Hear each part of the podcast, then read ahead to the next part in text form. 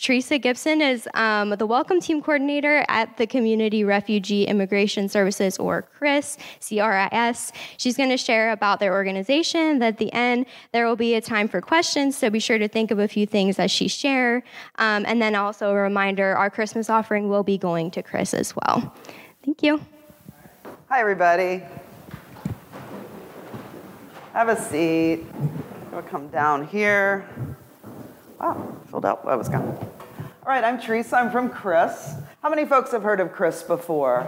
Yeah, it's pretty, it's kind of widespread around the city. We have a lot of refugees. We're, um, we've been really busy this year. So I'm from CRIS, and our, what we want to do most of all is to help refugees and immigrants in Columbus be successful here in Columbus and self-sustaining and independent. And so that's, you'll see that motto up there on all, on all of our literature. And there's some of our our friends at CRIS. I know all those folks. Next slide, please. Oh, this is our um, holiday card this year. I'll make some this is a family that just showed up in September from Jordan. Uh, they're Sudanese people. They've been in Jordan for 20 years as refugees. And dad was afraid to get in the picture. There is a dad. But that's one family. Um, it's all her kids. She's got it going on. She's got it, she keeps it together. She's a friend of mine. She's great and they're just getting their start here in Columbus. I love them. Next slide. Um, we do a lot of things at CRIS, and I want to keep this. Might want to glance through this list. The resettlement is the main thing that we do. That initial period of 90 days when a refugee first comes. Then we have all these wraparound services that can last for years for any immigrant. Two, I want to point out that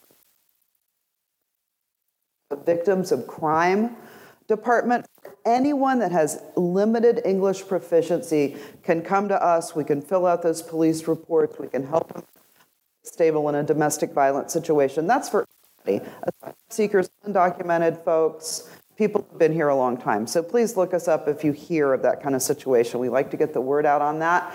And we also have a huge mentoring program for kids from the age of 12 all the way up to 24. And so if you know anyone who's an immigrant or a refugee child, it doesn't matter if they came through CRIS or even if they're just here as an immigrant that would like a mentor, um, please look up our website and, and connect with Jeremy, as who you'd connect with for that. And we have other programs as well. So we're here to talk about refugees mostly, and um, I, I think I might have accidentally blacked one. An immigrant is anybody who comes to the United States legally, and there's all kinds of ways you can come. There's all kinds of visas. There's student visas. There's H-1 visas. There's family reunification visas. A very big umbrella, but a much smaller umbrella under that is the refugee, and that's any person who has left their country and cannot return or is unwilling to return because they're a, fear of well-founded persecution. So that's persecution based on these, and these are what are what it's based on: race, religion, nationality, membership in a social group, which could be a political party. It could also be a part of the LGBTQ community. It could be a part of like that. Any any group that puts their lives in danger, and also their political opinion. And so. We think a refugee is like we watch TV and we watch the Ukrainians and we call them refugees, and they are in the general term, but the very specific term is people who have left to new, another country and made an application with the United Nations High Commission for Refugees to start that process. And so, narrowly defined, um, the, those refugees are people who have found the UNHCR and gone ahead and said, I, I want to be a refugee. Next slide. Oh, I just keep throwing in pictures. That's another, that's another cool family in Sudan. They were, they were refugees for 30 years before they got to come here. So all those kids grew up in a refugee camp. Next slide. Um, an asylum seeker, which we hear about a lot too, they um, claim asylum in the United States under the exact same grounds fear of persecution for race, religion, membership of a, a group, or political opinion. However, they start their process in the United States, a United States asylum seeker, or in the UK, or in. So they come across the border or land in one of our um, port cities by airplane, and then they say, I, I want to claim asylum. And at that point, they're, they're vetted for a few days. It's supposed to be only three, most in Texas or at the, in Florida at the border, but some in New York as well. and then they, they make an asylum claim. And if they're granted asylum, they're given a stamp on their passport that they're allowed to be here, attend an asylum hearing, and start the asylum process to prove their case. So that's the difference. Refugees apply from another country and go through all the vetting and all the work, and it takes years uh, before they come to the United States as refugees. Asylum seekers claim asylum when they cross. Next slide. A very good example. These are my friends. They both came here in July of this year. Well, um, and the family with the crazy hair, uh, they went to Texas, claimed asylum, were seven days in detention. Uh, they were uh, shipped uh, immediately to Washington, D.C., as they do in Texas. Um, and they had talked to somebody in, in detention who said, You got to go to Columbus, Ohio. It's a great place to get a start. And they were like, Okay, Columbus, Ohio. And the people there said, Columbus, Ohio. Oh, there's a place called CRIS. We weren't accepting asylum seekers at the time, um, and we aren't now, but they came on a bus with our names on a paper, and we decided we, we try to see what we could do for them. They are allowed to be in the United States. They are not allowed to work. They are not allowed to open a bank account. They are not allowed to get an ID. They are not allowed to do any of those things. Um, so most asylum seekers stay with family. They are allowed to be here. And so luckily, United, um, not United Methodist, Bethel Lutheran Church is, is helping out with this family. And they have an asylum hearing at a very tough place in Cleveland um, in June and then they can appeal it if they're denied, and, and they're looking ahead at several years of, of processes. Hopefully, they'll get a work permit fairly soon since they've been here so long. This other family, they escaped Venezuela and went to Ecuador and went to the UN and claimed asylum. They spent three years working through the, the process of becoming a refugee. And so then when they came to the United States, they have full access as really a citizen would have as a green card holder. They can immediately be on public benefits, they can immediately work, they, they get a social security uh, number upon arrival, and they are basically the same as you and I as far as their status. And so that is the difference. Both of these families left for the same reason political violence. One family um, went through the process before they came to the United States and are called refugees. The other family is doing that process while they're here. That's called asylum seekers. So people get those mixed up. So I like to make that pretty clear. Any questions on that? Okay, there's a bunch of other little categories too, but I'm going to move on. Next slide. Next slide, I just explained that. Um, so I'm going to focus now on refugee resettlement because that's the main thing we do at CRIS. And, um, and there's yet another great family of ours, and my colleague Juma, who came here as a refugee 11 years ago and started working for us 10 years ago as a case manager. Next slide. Uh, figures at a glance, these for refugees, this is without Ukraine, so it's about 89.5, about 1% of the world's population are refugees, are, are um, displaced people. A lot of people are displaced internally, like maybe they've left Kiev or they've left uh, North Yemen to go to South Yemen. Um, there's about 27.6 million right now refugees that have claimed refugee status and are trying to to, or are trying to make their claim to be a refugee. There's a lot of asylum seekers. That number is probably way too low. And the UN does uh, count Venezuelans as its own group because there are so many of them. That's Venezuelans displaced abroad. Next slide, just so you know the figures. The journey is you, um, you leave your home, uh, often quickly and often under duress, and you go register with the UNHCR and you have kind of life in limbo. And while you have that life in limbo, you go to a lot of meetings, you have to prove a lot of things, you, you get a lot of vetting done. Maybe once a year, you go back to the RSC, the Refugee Service folks, or the USCIS, and, and you work on those asylum, asylum or claims to come to the United States. Some people decide to go back home. Maybe things have calmed down. Maybe they, there's a family member they need to take care of and they're repatriated. Many, many refugees integrate into their home country that they fled to. I think of places like Turkey and Jordan, where folks can live a lifetime there and, um, and, and just decide, never really get to go to a third country, but just try to make a living there and, and live that way. And then um, about a, a, lot less are resettled to a third country, and the United States is one of those countries. And each country has a different process. Next slide. This is a I think this is a Somali family, and it shows the process. And if you can imagine, Each one of those steps may last years, and each one of those steps may be a lot of meetings. So you go to the UN, and the UN says, you know, you've got family in the United States. Let's send you to the uh, United States Refugee Service area. And maybe you go back there once a year, you get your old phone records, you prove you, you are who you say you are. If your claims are looking good and things are going well, you get moved on to Homeland Security, USCIS, and then you get really deep vetting. Um, and then they make the call, thumbs up or thumbs down. If it's thumbs down, you either go back to the country you've been staying in or you go to your home country. Your, it, that TikTok, the game was locked at that point. You can't come back. Um, if you're approved, you go through additional medical testing, additional vetting, and this could also take years. We have a lot of people in that state right now. That state with COVID and with the previous administration kind of shutting things down. Even though we say we're taking a lot of refugees, 125,000 this year, we have a lot of folks and they've been approved and they're waiting. Uh, you get some education at that point, you get a little bit of cultural orientation, and then hopefully through one of the refugee, one of the nine refugee agencies, um, if, if there's availability for you and they, they assure you and they take you, the US government takes out a loan in your name on your behalf and buys those plane tickets. So all refugees pay back their t- ticket here. So if anyone ever tells you refugees get a free flight here, they do not, ever. They, um, a lot of them, um, six months uh, on their first day, six months here, they, they owe their first payment on that loan. And for some of these families, like the family you just saw, that's, that's over $15,000. Um, so that's what they're starting with. And then hopefully they come here and they're met by a smaller refugee resettlement agency and hopefully folks like you and, and to start their life. So that's the process of being a refugee. Next slide.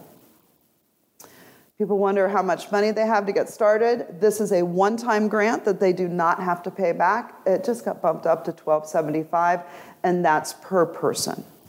So if you're a single mom with one kid, you, are, you have $2,500 right now.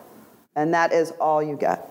So that's to rent your apartment, to uh, spend until you get on some social services, and, and wait till you get a job. If you're a larger family, it's a little bit better because you've got enough money to maybe pay a few months' rent and, and secure housing and things like that. But that's the one time grant. That grant money is given to CRIS they have, we have to have them sign for everything. We spend it on their behalf. We don't take any of that money. Our funding is uh, for another way. And at the end of 90 days, anything's left, which there never is because it's always spent on housing, is given back. Um, unless it's a really big family. Sometimes big families, um, especially, they, they can do that. Next slide. And these are the services that CRIS does. Um, pretty minimal, really, when you think about it. Our case managers um, do these services, you'll see there's not drive to the grocery store on there. There's not learn how to use the bus. There's not teach your kids how to use the bus. Our case managers do that, but we uh, rely heavily on volunteers and, and sometimes other staff member to do to do those kind of things. But we make sure that we meet them at the airport, that they're safe, that they've got a week's worth of food, that we apply for all the cards, take them to all their appointments um, get them set up in a jobs program, uh, get them set up in an ESL program, and also give them some cultural orientation. All that's required by law um, those first 90 days. So that's what we do as an agency. Um, but we stick with them really for usually about a year, and they and help them in different ways. Next slide. Uh, so when folks come here, they, they carry something called an I-94. It's really the same as a green card in, as legal status. Um, they can get jobs, they can travel, they can buy airplane tickets, they can fly on that I 94. At 12 months, they have to turn that into a green card, um, which they will get. And then in four years and nine months, they can take their citizenship, although it takes most people a lot longer because it's expensive and uh, it needs a lot of language. So it usually takes folks closer to 10 years to become citizens. Next slide. Okay, I'm going to stop. Any questions about the process? Really happy to answer it. Yes. Um, where, where did I use that word? Like you, it was like displaced and then refugees. Oh, displaced means they're within their own country. Okay. So yeah, so it's like they've fled a certain part of, of Ukraine to get to another part of Ukraine. So they're still considered displaced persons. They're not living in their home. They're not with their people, but they're not refugees because they haven't gone to the other country. Great question. Um, I want to talk about challenges, and really, this is where I'll tell a few stories. How am I doing on time? Oh, perfect.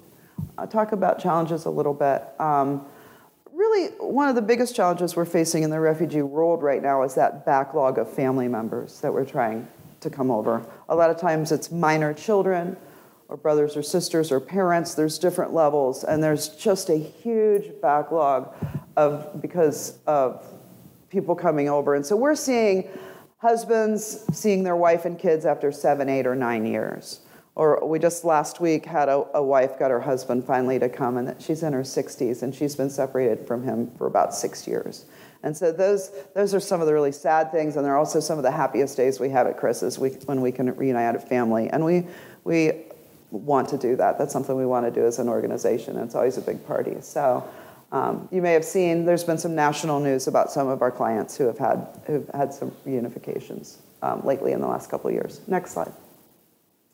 But let's talk about living in Columbus. What, what challenges do they face? And this is where I like to talk a little bit, just tell some stories and maybe talk about what, what we can do to help and what, what volunteers do to help and what faith organizations do to help. So there's a lot of different, next slide, there's a lot of different um, areas. I'm not going to talk about all of them. That's last year's Christmas card, love it, um, or holiday card. Um, but these are just all the different areas that refugees face. They, they come here, and especially in that first year or two, there's just a lot of hurdles to jump. So let's look at just a few of these. Next slide. Learn, everyone wants to learn English. They come off the plane wanting to learn English. I've never met anyone that said, nah, I'm not going to learn English, but learning English is hard. I lived in Taiwan in the best situation for 10 years, and I'm telling you, I can't get the cab driver to take me home. And I tried, right? I tried. My husband, my son could do it. Me and my daughter, we tried, we failed. It was hard. I had to work, I had to make money, I had to make friends. And so when I hear people say, like, well, why don't they just learn our language? I, have been there. I consider myself an earnest person, and it was hard to learn Chinese for me because I was busy making money and I was busy keeping my family together and I was busy figuring out how to live in Taiwan and I just didn't have time. And so give folks a lot of grace and a lot of grace because it's hard. Um, and then on top of that, a lot of times the kids learn faster, right? The kids learn English faster, or the kids learn to read, and the parents never went to school. We have many illiter- uh, pre-literate adults. And so that makes kind of a power differential in the family. True story kid comes home, tells his mom no school for two weeks. It's a break. She wondered why the other kids were going to school, and she called us. And, and it turns out we called the school and he was suspended. But she couldn't read all the papers coming in. That is, that kind of thing is common. We're having a big bus change. You guys know about this if you have kids in school? We are freaking out. Most of our clients can't read that app. Most of our clients can't read the mail. Their kids' bus is changing. We've got a list of about 100 families we're concerned about trying to figure out how to get those kids on, on the right bus come January 4th. So that stuff is hard. It's hard to find classes. It's hard if you're a mom. Dad's working, maybe mom's home with two or three kids. It's hard to find a class that'll let your, your kids go to. It's hard to find a friend that'll be consistent with you over the years and just slowly help you learn. So it is hard, and, um, but they do. They do learn it, um, but it takes a while. And that's one of our welcome teams. She ran classes for the boys in the family, then classes for the girls in the family every day for six weeks, and it really helped them get a get a leg up. Next, next slide. So learning English is hard. Our biggest problem as an organization right now, by far, is affordable housing in Columbus, Ohio. Affordable housing for big families does not exist unless someone gets kicked out of a campus house. Um, we have a family of nine and a family of 10 coming the first week of January, and we don't know where we're going to put them. So, um, and it's hard for the sing- single moms too. We can't find anything under 1,200 and that's a lot of hours for them to work to keep it going. So that's something, if you know realtors, land, people who, who rent houses, um, we can assure that rent will be paid. We have um, ways that we grant money and ways that we can do that. We really need affordable housing in Columbus. And a lot of the housing we find kind of comes with their own problems because the, just the only thing we can find. And there's a lot of maintenance requests. A lot of things are only online right now, and it's going more and more that way. And so ask a pre literate family of 10 to go online and fix their sink, very difficult. Uh, but we do, we train them how to do that. We're, we're working on it. Everyone work on that from the beginning. So, um, so that's just a, a problem that they have right now, especially their first year here. It's really tough. After a year's worth of work under their belt, they can, it's, it's a lot easier. Next slide. In the last three months, food insecurity has been really difficult. And even though all of our clients do uh, get EBT cards within about three to four weeks, uh, we have to supplement usually before the, that with community donations. That here is, uh, that picture is three people's worth of food for one week for a family from Afghanistan. Um, and so sometimes groups like you will buy the, that food for the first week a person comes and I give them a food list and stuff. They have to go to different grocery stores. Some uh, Muslim families, especially, have halal requirements for the type of food they eat. That tends to be more expensive. They have to go to other places. And we are such experts, all of us in this room, at saving money on food, right? I mean, would you ever walk into the store and be like, oh, three boxes, buy two boxes, get one free? Would you only buy two boxes? No, you take that third. But in Taiwan, every time I didn't take the third because I couldn't read the sign, and some nice lady would run and get me another box of cereal. And, and here, all we know how to save money. We know, we know how to use our little cards. We know what brands are cheaper. They're, they're experts on their own lives. They're great folks. They have got their family here, but they are not experts on how to eat cheaply and live cheaply in Columbus. And that's one way our volunteers can really help them. It's also the, about the funnest way we can help them as well. So, but they do face food insecurities. It's not uncommon for us to visit a house after three or four months and see like no food in the house and realize they should have called us. We've got donors. Let's get this family a week's worth of food and see what's going on. Maybe they've lost their, their EBT card. Maybe um, other things have happened. So we try to keep tabs on all of that, especially in the first six months. Next slide. It's hard to live in Columbus uh, without a car, and it's hard to use the bus. I've had 40 welcome teams this year. Uh, that's teams that have helped a certain family, and only two of them were brave enough to teach the bus. They're always like, oh, I can't do the bus. Can you do the bus? Um, it's hard, um, but our, our families do have to require on, on COTA, uh, rely on COTA, and so they need to be trained to do that, to be independent, to go to the grocery on their own and to work. This here is a friend of mine who teaches, um, teaches our, our single guys how to drive.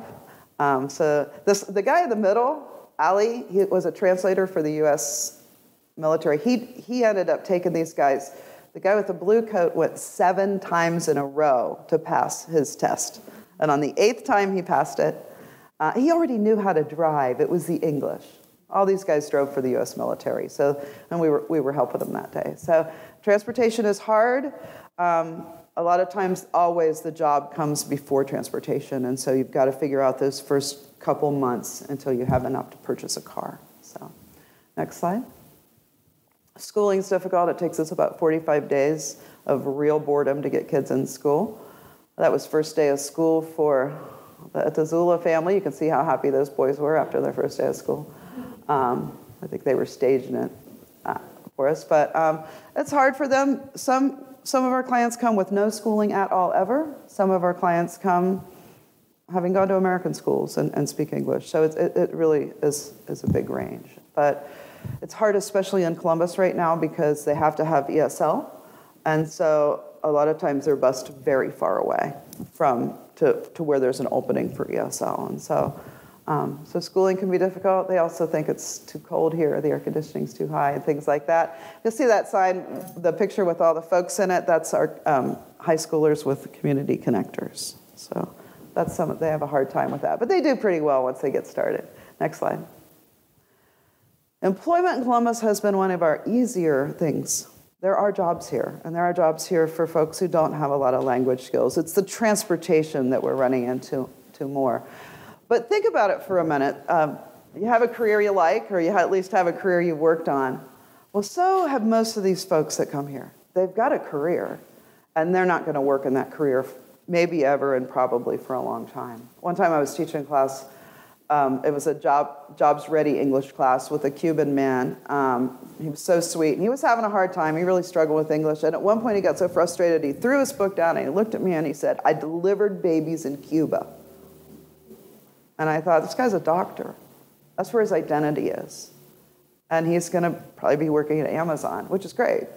but it's folks have lost skill sets, they lost the jobs they knew and loved, they have to communicate at work, and that's difficult. They face racism sometimes, they face uh, finding childcare difficulty. All of those things are hard for employment.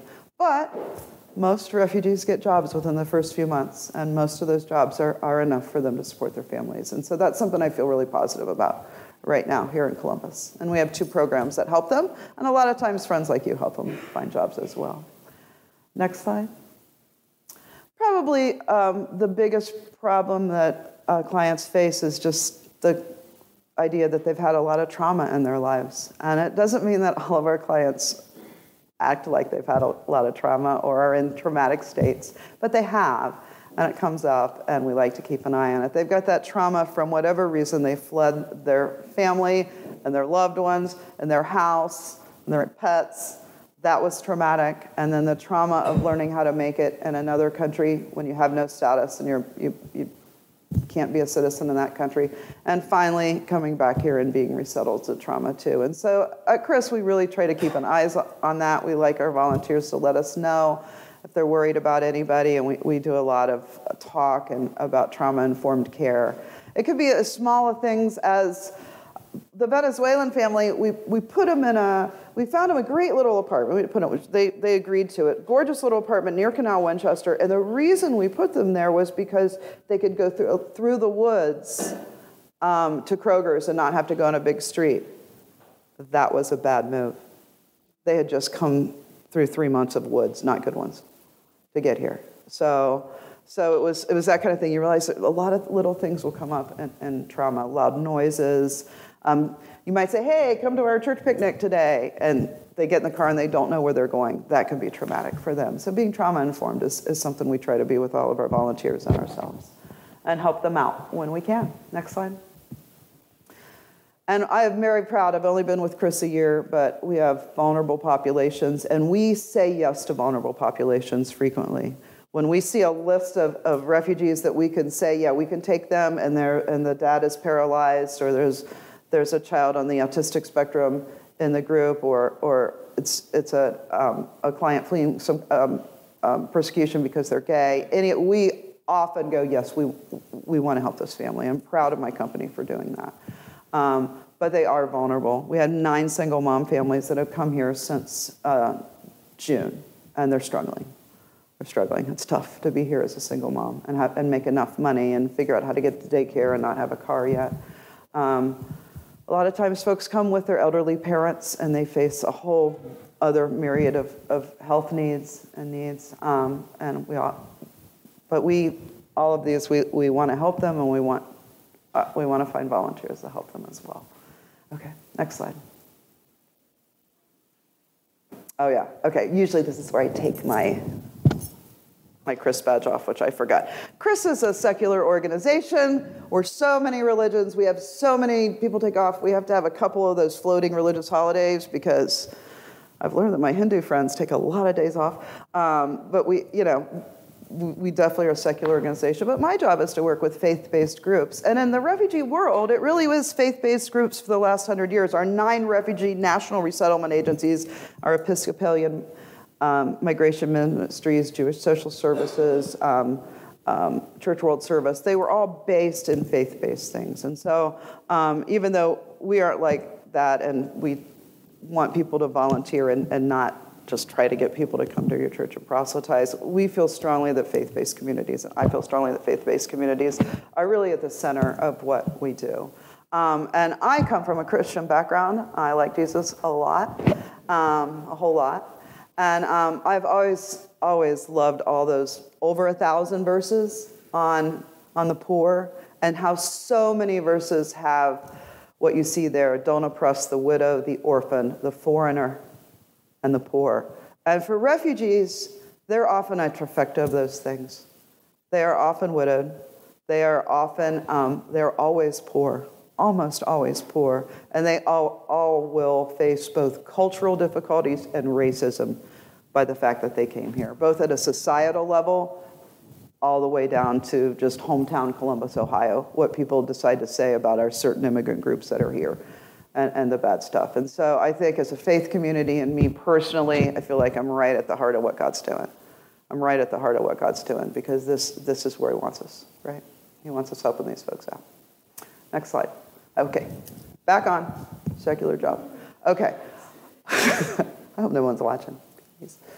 Um, I'm allowed to do that. Um, I'm going to end with not just the sad stuff. Um, you know, our refugees in our community, I hope you've noticed, have done great, right? Right? I was, I, in my ESL class, I had the very first Somali family to ever come to Columbus in the early, well, it was a long time ago, I'm going to say. And then I worked with Somalis for quite a while and Cambodians, and like 100 years ago, I started out in this field.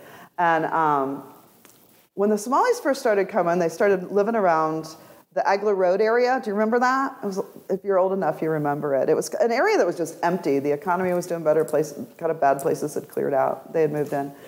And I left. I left the country in 2002, really, and was gone until 2015. And I came and went and stuff, but I didn't pay attention. But when I came back, in 2002, I'm teaching these my Somali friends, and they're just getting their first cars, and they're, they're struggling, they're poor. When I came back in 2016 and I go to the doctor, the resident's Somali, right? When I take my mom, I took my mom to work on, uh, on some legal paperwork, and the secretary was Somali. And then I started realizing in less than a generation, these folks that really had nothing when they came to my classroom, they were doing great. Their kids had gone through college, they were buying houses, they were bringing family members here. They were thriving. And we can say that about every community that's come here. We can say that about the Bhutanese. You know, Columbus is the largest number of Bhutanese people in the world outside of Bhutan, second largest number of Somalis outside Somalia. So, um, and they're thriving. They're doing great in our communities. Next slide. Just, uh, just some figures that you can throw out in case anyone says otherwise. In Franklin County, uh, refugees and immigrants uh, attend college at the same rate as everybody else. Refugees are twice as likely to start a business, and they are more likely to be in the workforce population. There's different studies on it, uh, depending on where they came from and their literacy and things like that. It can take up to 20 years to kind of get to the standard of where you would be if you, you were born here, but it takes way less than that to pay back in your taxes what you've, you've taken. It's usually under nine years. And, and um, with the last round of folks we got from Afghanistan, it's just amazing. They're working and doing great. So um, they've had a great impact here in Columbus and across the country, and they are not a drain on our economy in any way. So, next slide. And they've become homeowners and business owners and all these great restaurants around that you see, and a lot of small businesses and they're running for offices and they, they're going to college and they're community leaders and we love them and i work with a lot of those community leaders also work for CRIS. So um, it's, it's a, columbus is a successful place to be for a refugee and a lot of it it's because of the faith communities here and the neighbors here and things like that. All right. Do you guys want to go to questions or you want to look at a few more slides? Oh, why am i asking you? It's like i'm a teacher. Next slide. Oh, I want to stop. Sorry, it's teacher for too long. Uh, we have a lot of volunteer opportunities. Next slide. I can send you all this. You can look at it. Next slide. Uh, welcome teams what I do. I, I, love welcome teams. Welcome teams is where I, I maybe get one church or neighborhood community or two or three church or neighborhood communities together. We work on it for a few months. We figure out who the experts are. We find experts in helping with schools and experts with helping with housing, and we come together and we, we meet a family at the airport and we walk through life with them those first six months. CRIS still does the hard stuff. We still do the government stuff. We still do the Social Security stuff. But the welcome team becomes their friends and has experts in different areas to help them make it. Those families do much better. They do so much better.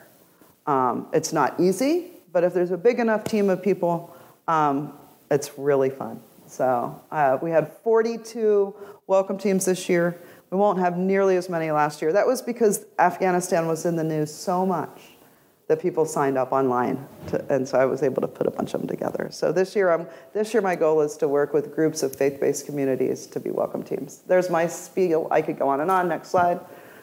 There was one about the teams before the family came.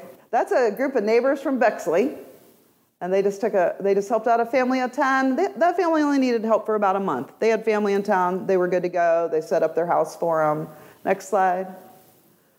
That uh, this this is Central College's group. Um, their kid, one of their kids won our, our 5K race for kids. Um, they've just had a great time with these guys.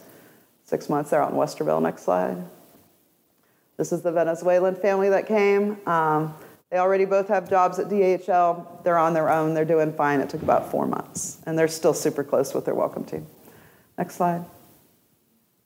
We also have arrival teams, um, and that's less commitment. More has to do with setting up the house. Maybe one or you know furnishings, the kind of stuff you send your kid away to college with, right? You know, like the three baskets of dishes and stuff, and then maybe a week's worth of food, things like that. Next slide. And that's it. All right, now we can go to questions. Is there anything I missed? I don't think so. Do you have any questions for me on how this all works? We have lots of volunteer opportunities too, a lot of one time things and a lot of, um, yeah. And, and you guys can also decide as a group, I can, I can talk to Joe about wh- where specifically you want that Christmas donation to go to a month's rent or some of that food cards or, yes, go ahead. Uh, One question I have for the single uh, parents or single moms, uh, do you have any type of programming for mentoring of those kids, uh, especially young boys and things like that, that may not be a ride with their dads and things like that? Yeah, community, Uh, And the only reason I ask, go ahead. reasons I ask is, is work with court system, juvenile court system, and one of the things that we found is that sometimes if they didn't have a mentor, uh, a, a strong male role model to kind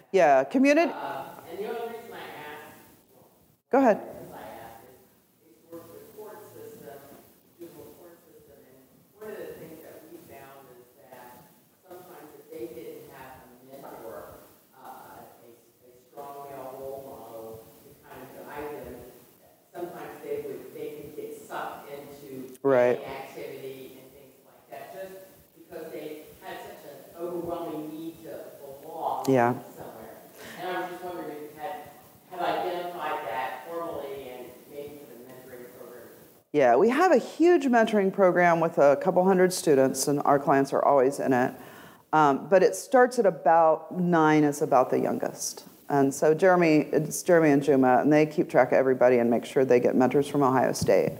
Um, so I'm worried about the newest group that's come in. It was a lot of single moms that came this summer. They all had young boys, and um, luckily they're all kind of banding together, but um, helping each other get jobs and stuff. But it, but we do have that. It's called Community Connectors, and that's what we do. Right? Yes.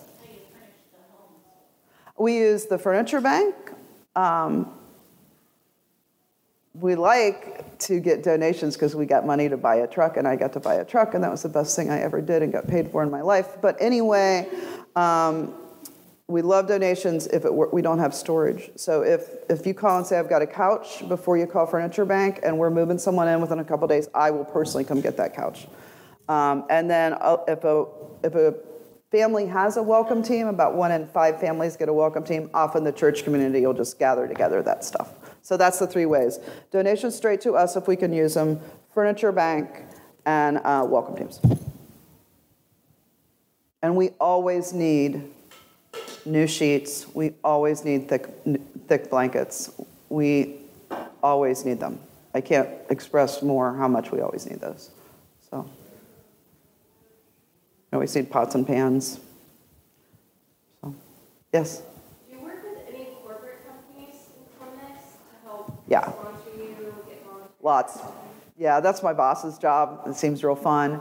Um, um, CoverMyMeds gave us the coolest bags of toys, brand new toys for 150 kids. So every child that came last year was able to get toys. We work with Nationwide. We work, yeah, we we work with the Columbus Foundation, and, and then whoever is working with them, and kind of secondary grants.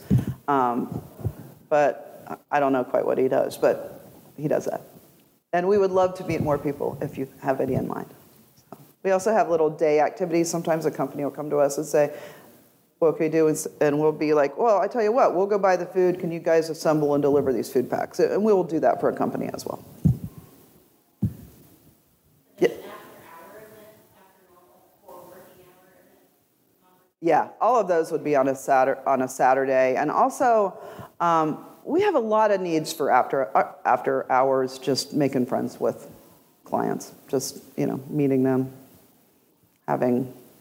There's a little bit of a process. You've been through about half of it, um, but other that's all it is. All right, I don't want to keep. Oh. Okay, I did pretty good. That was an hour and a half thing that I cut down yesterday. Really good stuff. Any more questions? A lot of our clients now are from uh, Democratic Republic of Congo, but we are getting another Afghan family, and we're getting a Syrian family, and we're getting another Syrian family. What was that 10 person family? And there's, and we're getting a, I just saw him come through. PK, what would PK, Pakistan? A- another Afghan family. So that's what we're looking at in, in January. Um, and I'm sure a lot of times the Congolese families have family here and they don't need community support as much, maybe just some food and stuff like that. So, but a Syrian family is not going to have family here. All right, you guys are awesome. This was fun. I think I'm going to come here for Christmas Eve.